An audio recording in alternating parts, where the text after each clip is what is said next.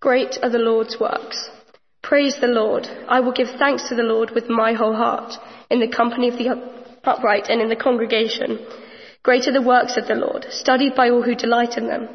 Full of splendour and majesty is his work, and his righteousness endures forever.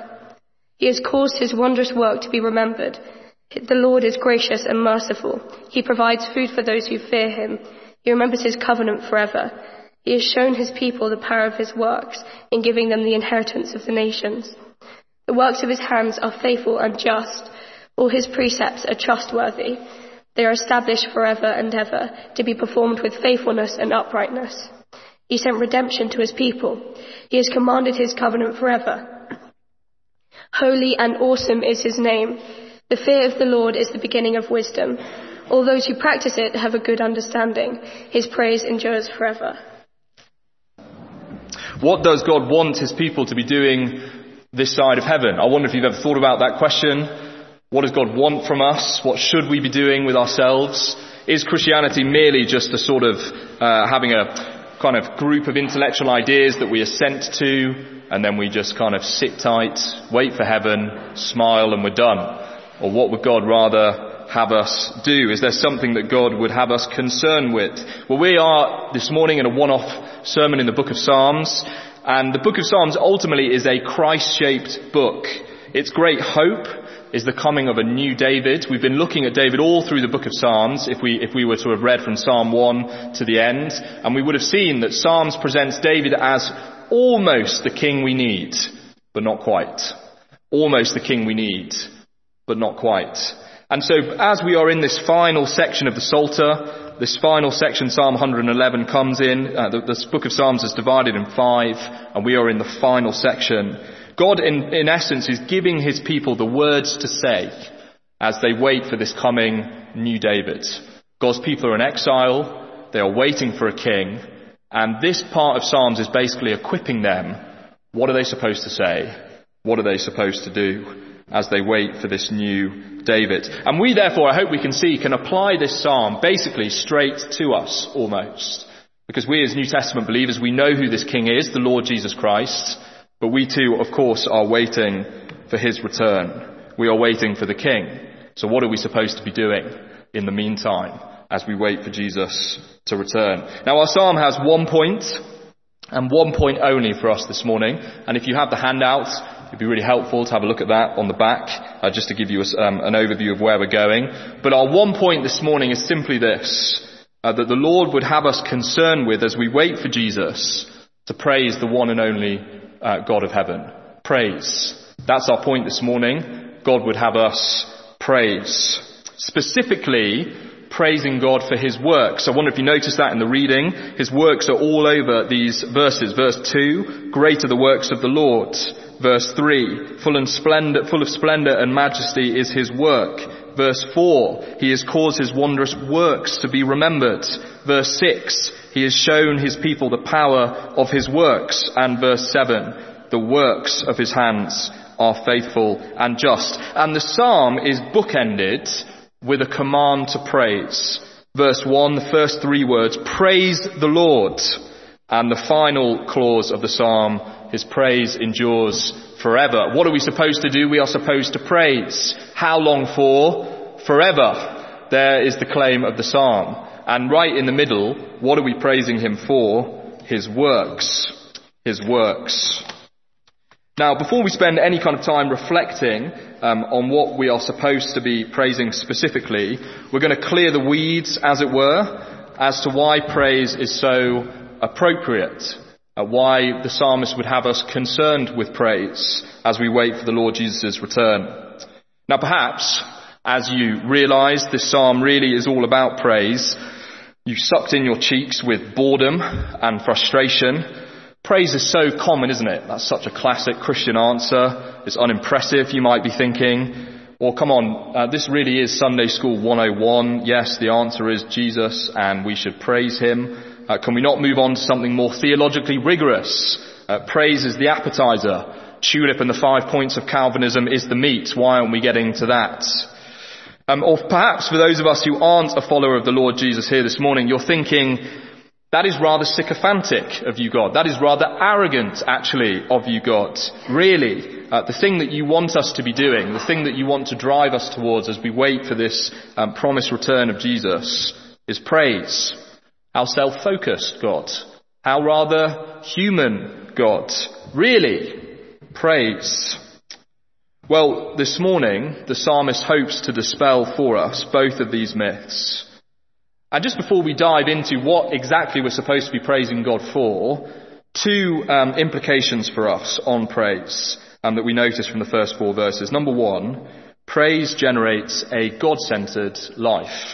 Praise generates a God-centered life. Notice with me, uh, and these words are just packed with meaning, the state of the heart of the psalmist in verse one.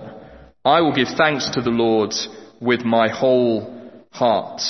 I will give thanks to the Lord with my whole heart. Now, heart in Hebrew is a technical term. When we think of heart, we think emotion, we think lovey-dovey, we think valentines, we think warm cuddles and kisses. I don't know what you think, um, but that's what we think. We just think the emotions.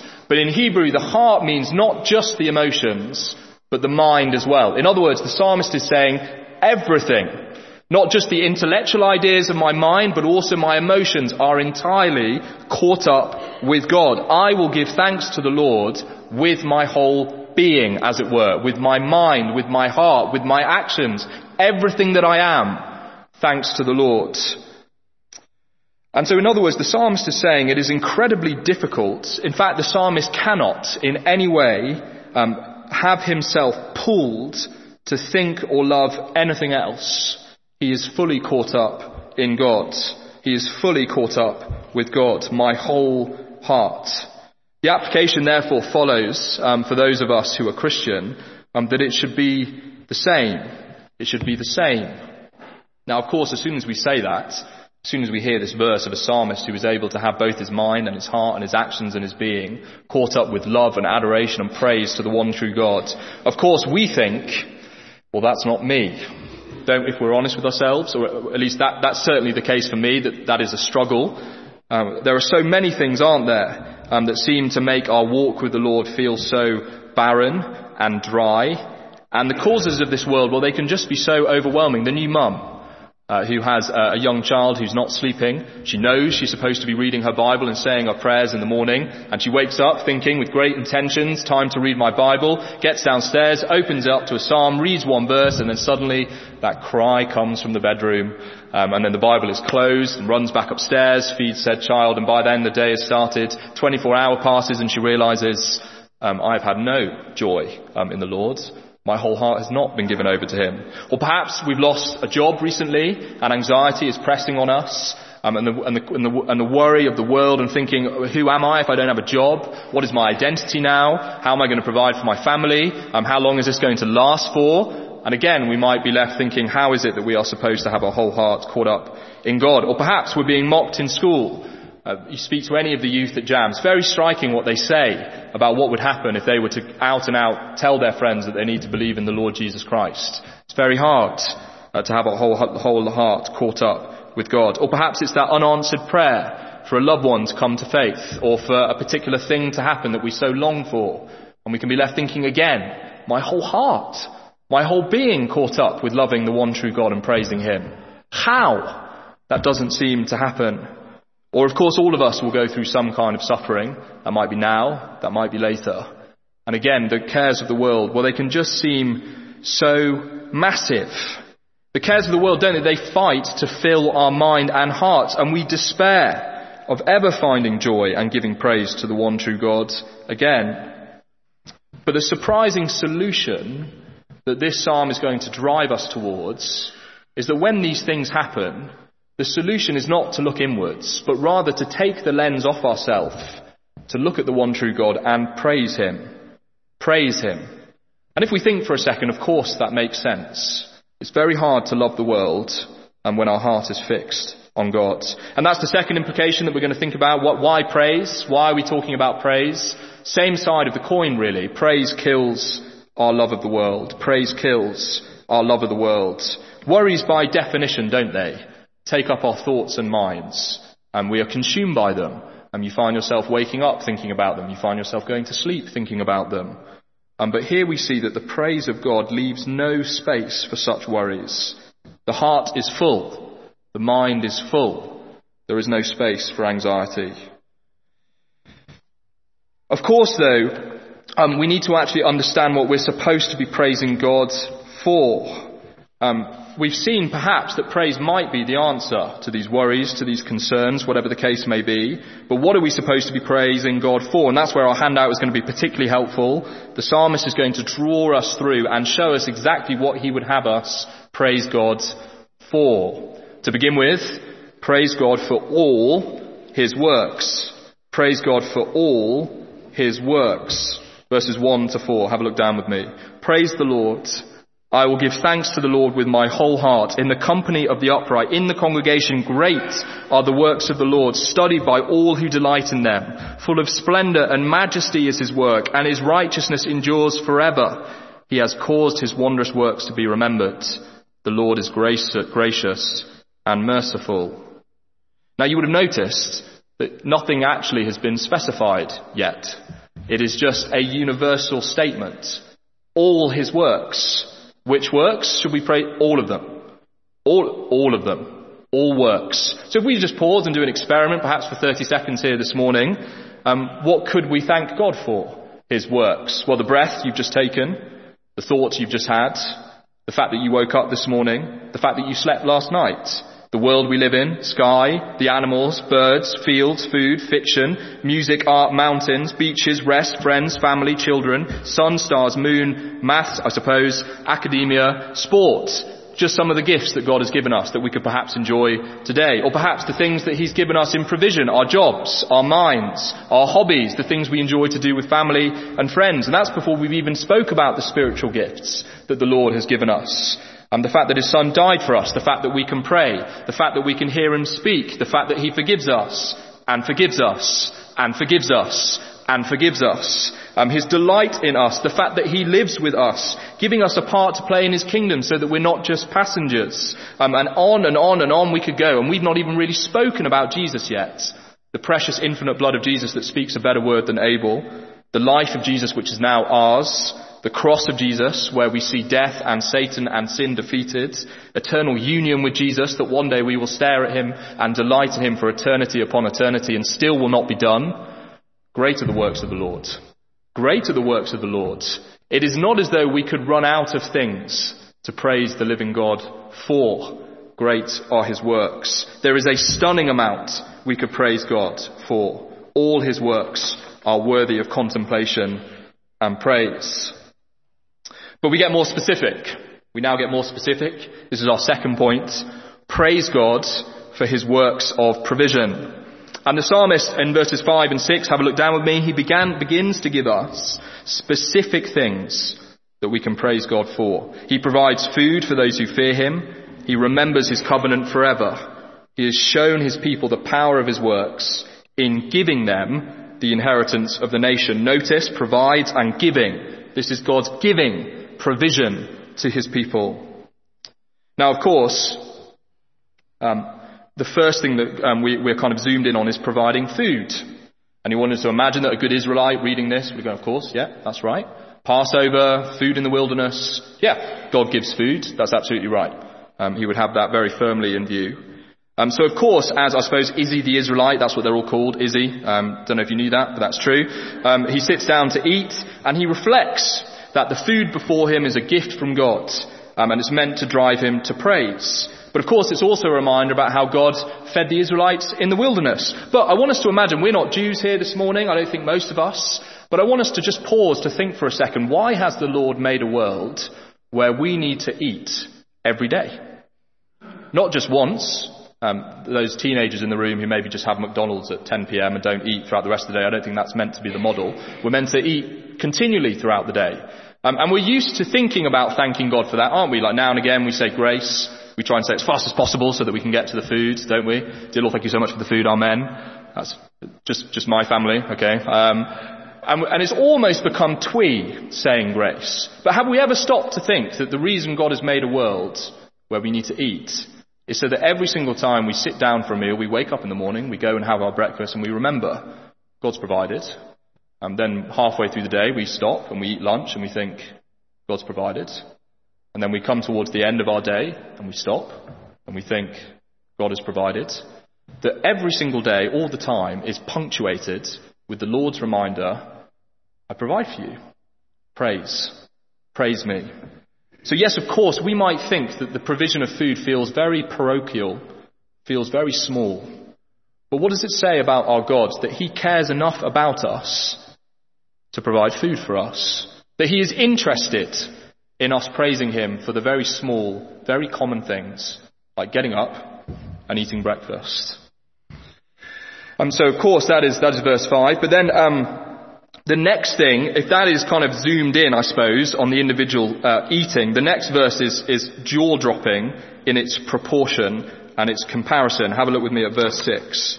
He has shown his people the power of his works in giving them the inheritance of the nations. Now, I want you to notice with me the strange interplay between our two lines in verse six. These are very strange lines when we see them next to each other. Line one, he has shown, past tense, his people the power of his works in giving them the inheritance of the nations. That is a strange combination indeed. Shown and giving, giving sort of, are in the past tense. They're already done. The Lord has done it, as it were. But the thing given is an inheritance. Did we notice that? Which is something that comes later, after a death, something in the future. And of course, our initial readers would, would feel the strangeness of this. They're in exile. Um, Izzy the Israelite would look to his other friends, Izzy the Israelites, and he would look at them and see that there is no king, no country, no inheritance, no conquered nation single. So what on earth is this psalm talking about? Nations, plural. There's a second strange reality, though, of course, to this gift, um, that being its nature and who it belongs to. Now, it would be strange, wouldn't it, beyond measure? I want you to imagine this morning that you went downstairs and you received post, which on a Sunday I know doesn't happen, but let's just say that it does. And you receive a letter from your old Aunt Ethel. And sadly, very tragically, old Aunt Ethel has passed away. It's very sad. But old Aunt Ethel wanted to give you something in her will. And she's given you the nation state of Turkmenistan. And you think, oh goodness, she lost her mind. Um, there's no way she can give me the, uh, the, the nation state of Turkmenistan. We might deduce that old Aunt Ethel suffered from delusion before she died, uh, that the nation of Turkmenistan is not hers to give. And if it were, we are certainly not worthy of receiving it. Or you might have a very huge view of yourself, and you might think, of course, I should be king of Turkmenistan. Um, but we might pause and think, well, that is not a gift that we should really have. And that is certainly not the case. But what does it say about our God that this is the gift that God decides to give? Two thoughts for us, and by way of application for this point. Is not the enormity of our God plain to see? Whilst, whilst Aunt, old Aunt Ethel has no right whatsoever to hand over to us the nation state of Turkmenistan, the Lord has every right to give the whole world to whomever he wishes, because the world is his. If the Lord decided to give you Turkmenistan or London, it's yours. It's his to give. And furthermore, the Lord is so self-sufficient that for him to give the whole world as a gift shows he has no need of it. One of you ever realised that? That God has absolutely no need for this world at all. Yes, he loves it. Yes, he delights in it. Does he need it? No. Of course, that makes sense, though, doesn't it? We can't give what we don't have. A friend of mine, she has an, an autoimmune disease, um, which is very, very sad, but it means that she regularly has to have kidney transplants. Now, one of the great sadnesses and difficulties of that is that you can only give one kidney. Let's say biology lesson one oh one, you have two kidneys. So if you give two, you die. So that's the logic. So you can give one. And that, of course, that is a wonderful gift, but um, her father, who gave her her first kidney, he can't give more than that, because he only can give one. So what does it say about our Lord that he can freely give the entire world? Second implication, Izzy the Israelite would have no idea how on earth it would be possible that the Lord could give the world to his people. But of course for us, as New Testament Christians, we know exactly how. Uh, Jesus, upon his conquering of sin and death on the cross, has won the world to himself. That is why, I wonder if you've ever thought this, that is why Jesus says in Matthew twenty-eight, all authority in heaven and on earth has been given to me, therefore go out and make disciples of all nations. All authority in heaven and on earth has been given to me. Therefore, disciples, here's your marching orders, here's your conquering command, go and make disciples of all nations. All nations. In other words, note the scope. There is not a square inch of this tiny speck of a planet that the Lord God in the Lord Jesus Christ does not say is mine and is handed over to us, his church. Missionaries, I suppose, would be better called inheritance chasers. That's what they are. There's my inheritance. It's mine. I'm going to go and get it. Saudi Arabia is ours in the Lord Jesus Christ. China is ours in the Lord Jesus Christ. three point four billion people currently unreached. That is a lot of inheritance. It's ours. We should go and claim it. But of course, our homes, they're ours because of the Lord Jesus Christ. Our office, it's ours because of the Lord Jesus Christ. He has conquered. The order has been given. The world has been given to us. The Lord has given us the inheritance of the nations. Now, of course, therefore, if you are not a Christian here this morning, I wonder if you notice the rather, I suppose it could be termed, offensive claim um, that this psalm is making, that you are a spoil, not a conqueror, and that you are the inheritance of the church, not the other way around. And I suppose this psalm implicitly is saying, move sides, be a conqueror, not a spoil. Finally, we are to praise God for his commands. We are to praise God for his commandments. Have a look with me at verses seven to ten. The works of his hands are faithful and just. All his precepts are trustworthy. They are established forever and ever, to be performed with faithfulness and uprightness. He sent redemption to his people. He has commanded his covenant forever. Holy and awesome is his name. The fear of the Lord is the beginning of wisdom. All who practice it have a good understanding. His praise endures forever.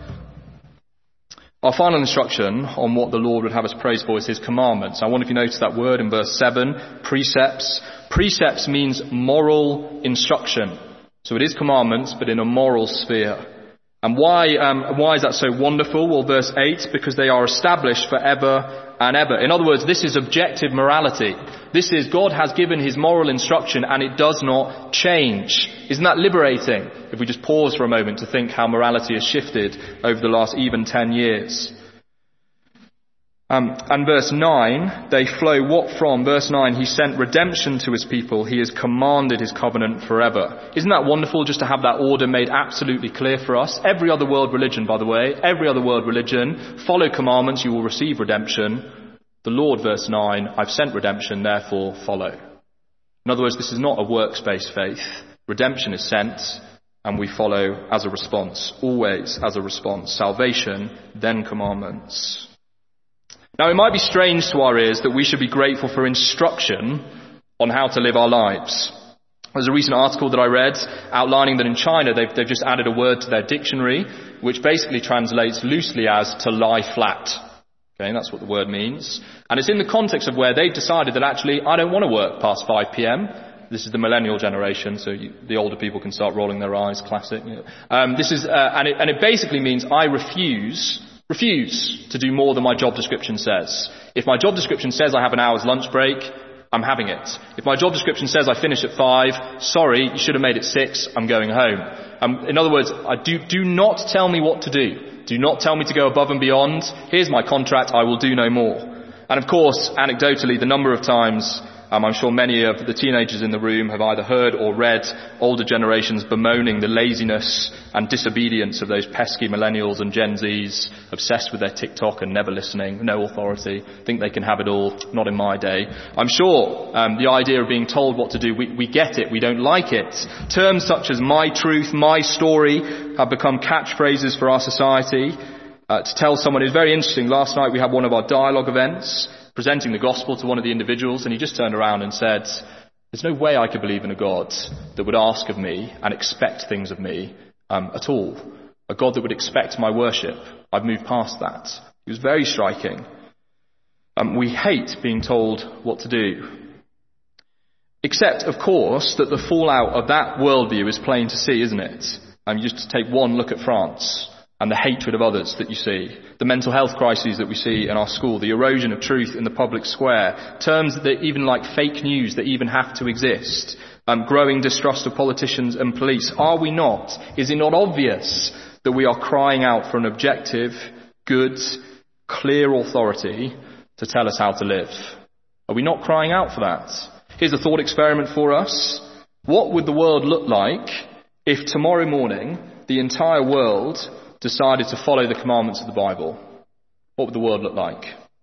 Well, first of all, all S T Ds would end um, if we followed the Lord's instruction that the only safe place for sex is within marriage. The porn industry would collapse tomorrow from billions of views every single day to zero. Human trafficking and sexual exploitation of women would end. Um, the N S P C C would go bankrupt tomorrow. Um, women would feel safe on the street. There would be no more catcalling, no more sexual assaults, no more leering. Those posters on the tube that say staring is a crime, well, you could tear those down because no man would look twice at a woman in a lustful way. Abortion would be a redundant issue because fathers would stay home and lead. Uh, no more broken homes because fathers would stay home and lead. Uh, climate crisis would end because people would no longer be selfish and use the world's resources for their own means. Racism would end because we would all see people made in the image of God and therefore there would be no discrimination. Homelessness end. War end. No, it is not a strange thing. It is not a strange thing at all for the psalmist to bring his praises to a climax with praising the commandments of the Lord. Wouldn't it be wonderful if people actually listened to what the Bible said? Wouldn't that be stunning? Wouldn't the world be so very beautiful if they did? No, it is not a strange thing. Here in God's word is the objective, good, safe, clear way to live for a life of flourishing. Praise the Lord that he's shown us how. Which of course is why our psalm ends with uh, verse ten. The fear of the Lord is the beginning of wisdom. All those who practice it have a good understanding. Uh, we begin, if we want a world like this, first and foremost, by submitting to God. And fear here is not a kind of jump scare horror fear. Fear is a awe and reverential point. Of course, if we wanted a world that was flourishing, step one, fearing the Lord. Then we see the implication. Uh, two implications from this point before we move to our conclusion. Do we see that for us? And I wonder, as we went through that list, and I'm sure you could add many of your own examples, um, all of our longings for this broken world start with evangelism. I wonder if you ever thought about that. Often we seem to get in a tiz where we separate evangelism into one sphere over here and social action into one sphere over here. But the Bible never separates those things. If you want true change, it starts with fearing the Lord. Then you obey him, and then society's problems um, begin to change. There is no separation between evangelism and social action. And implication number two, for those of us in the room who wouldn't call ourselves a Christian, I guess the question is, does your worldview have answers to the problems that we just spoke about? Does it? Um, do you not long for a world like this? Is this not exactly what all of us are striving for? And do we honestly think that things like education or the political system or financial freedom is the answer to those problems? No, here, the fear of God and following his commandments is the answer. As we conclude, we said, didn't we, that uh, the, the great kind of thrust of these verses is to help us, to help the Israelites, and then to help us keep going, um, to know what to do in the gap, um, to, as we wait for this Psalm two king. I'd encourage you, if you want to kind of get an overview of what the Psalms is about, go and read Psalm two, um, as we wait for Jesus to return. And we may find longing for the return of Christ immensely difficult for a whole host of reasons um, that we touched on at the beginning. Um, it, it might be very painful trying to wait for the Lord Jesus um, as the ups and downs of life uh, come at us. Yet here we are told exactly what we are supposed to do as we wait. Praise. Praise and praise and praise and praise. Praise him for his works. Praise him for his provision.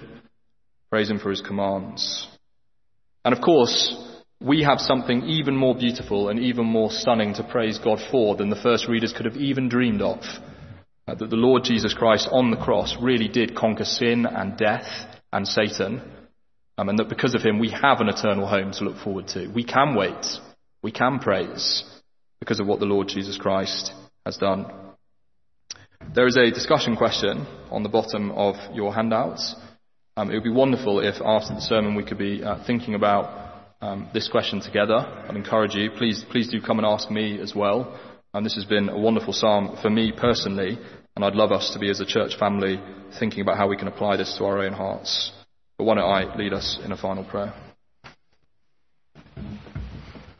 Praise the Lord, his praise endures forever. Father, please would we be able to say with the psalmist that my whole heart is caught up with giving thanks to you. Lord, we thank you for all that you have done, the splendour and majesty of your works, your beautiful provision, your, your beautiful and perfect commandments, and supremely giving us the Lord Jesus.